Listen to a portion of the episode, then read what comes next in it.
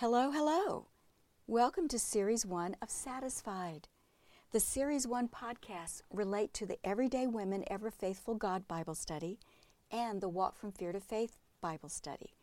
I'm Melanie Newton, just an ordinary woman who loves the Lord and His Word. I'm so glad you've joined me for this series of podcasts that will help you trust God as you walk from fear to faith in your life. In this podcast, we will look at the story of Naomi and Ruth to see why life should not be lived alone. The book of Ruth is often the topic of sermons and women's Bible studies. Most often, the focus is on the concept of the kinsman redeemer role of Boaz, which is a foreshadowing of what Christ did for us. Sometimes it is showing how a pagan like Ruth chooses faith in the God of the Bible and becomes the great great great grandmother of King David and eventually Jesus. In women's ministry, the story of Naomi and Ruth is often used to illustrate the Titus II instruction for the older women to mentor the younger women in a local church. I've used the book of Ruth to illustrate God's goodness.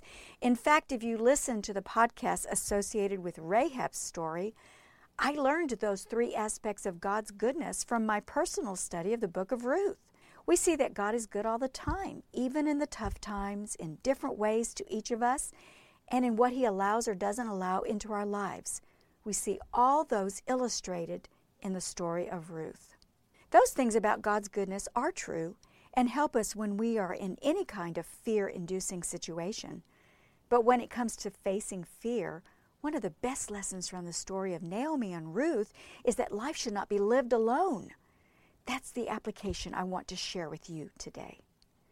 Life seems much harder when we are alone.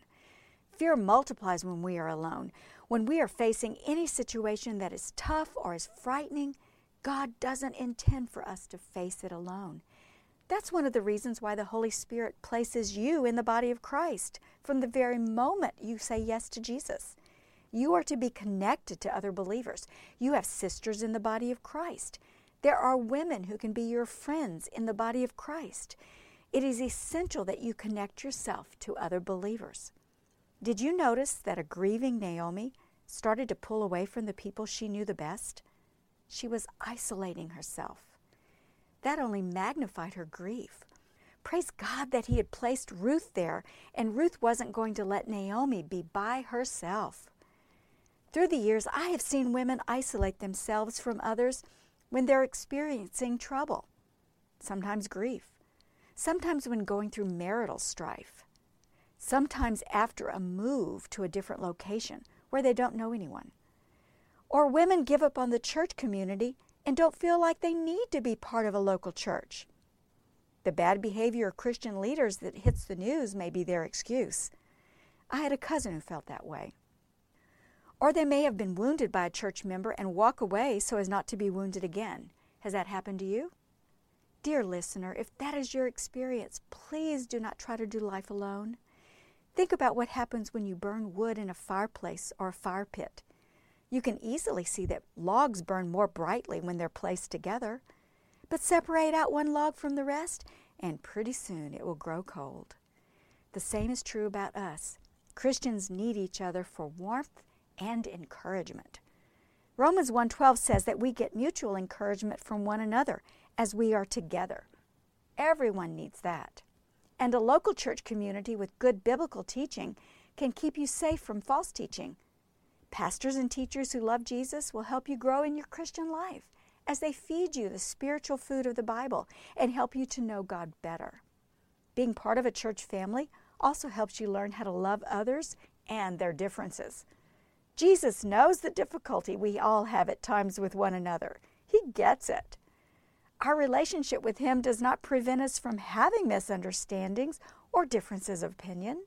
Sometimes these relational challenges tempt us to harbor grudges against someone with whom we differ, or they tempt us to isolate ourselves from the whole community. Neither of these is healthy for you. Isolation will lead to stunted spiritual growth and a lack of joy in your life. Galatians 6 2 says that we are to bear one another's burdens. We do that by being together. Naomi and Ruth were able to bear each other's burdens. Ruth worked for food. Naomi gave wise counsel about where and how to do that. They were doing life together. Can you imagine the continued heartache Naomi would have experienced if she took that long journey back to Bethlehem alone? Her fear level was already high. It would have probably soared to almost suffocating. That's what isolation does. So, listeners, are you trying to do life alone? Admit your God given need for community. Take action. Find a local church that presents Jesus Christ as the Son of God, and faith in Him alone is the only way to be saved and have a relationship with God. Find a church that honors the Bible as God's Word, completely true, and the guidebook for life and decision making. Find a church that encourages you to personally follow Jesus as His disciple and grow stronger in your faith. Then join a small group within that community and get connected. Share your life with others. Let them encourage you and bear your burdens while you do the same for them. Praise God together as you see Him work in your lives. But many of you listening are already well connected. Yay! Praise God for that joy. So here's what I ask you to do pay attention and come alongside someone who may be isolated and lonely, trying to face life on her own. Pay attention just means to listen to how she describes herself or her life. Make mental note to find out more about her. Then come alongside her. Invite her to join you for something during the next week, early before work, during the day, after supper. It doesn't matter. Just find a time that works and do it. Share a little of your stories when you get together. Find out where she is in her walk of faith. Connect her with others who might have similar interests or needs. Bring the community together around her.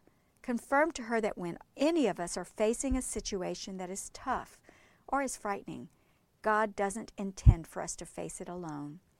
That is a huge part of our walk from fear to faith. It's as important as counting on our four truths. What are they? God loves you. He knows what is going on in your life. He can do something about it. You can trust His goodness in whatever He chooses to do. That's how you walk from fear to faith. Until next time, I'm Melanie Newton, hoping you will join me in being satisfied by His love.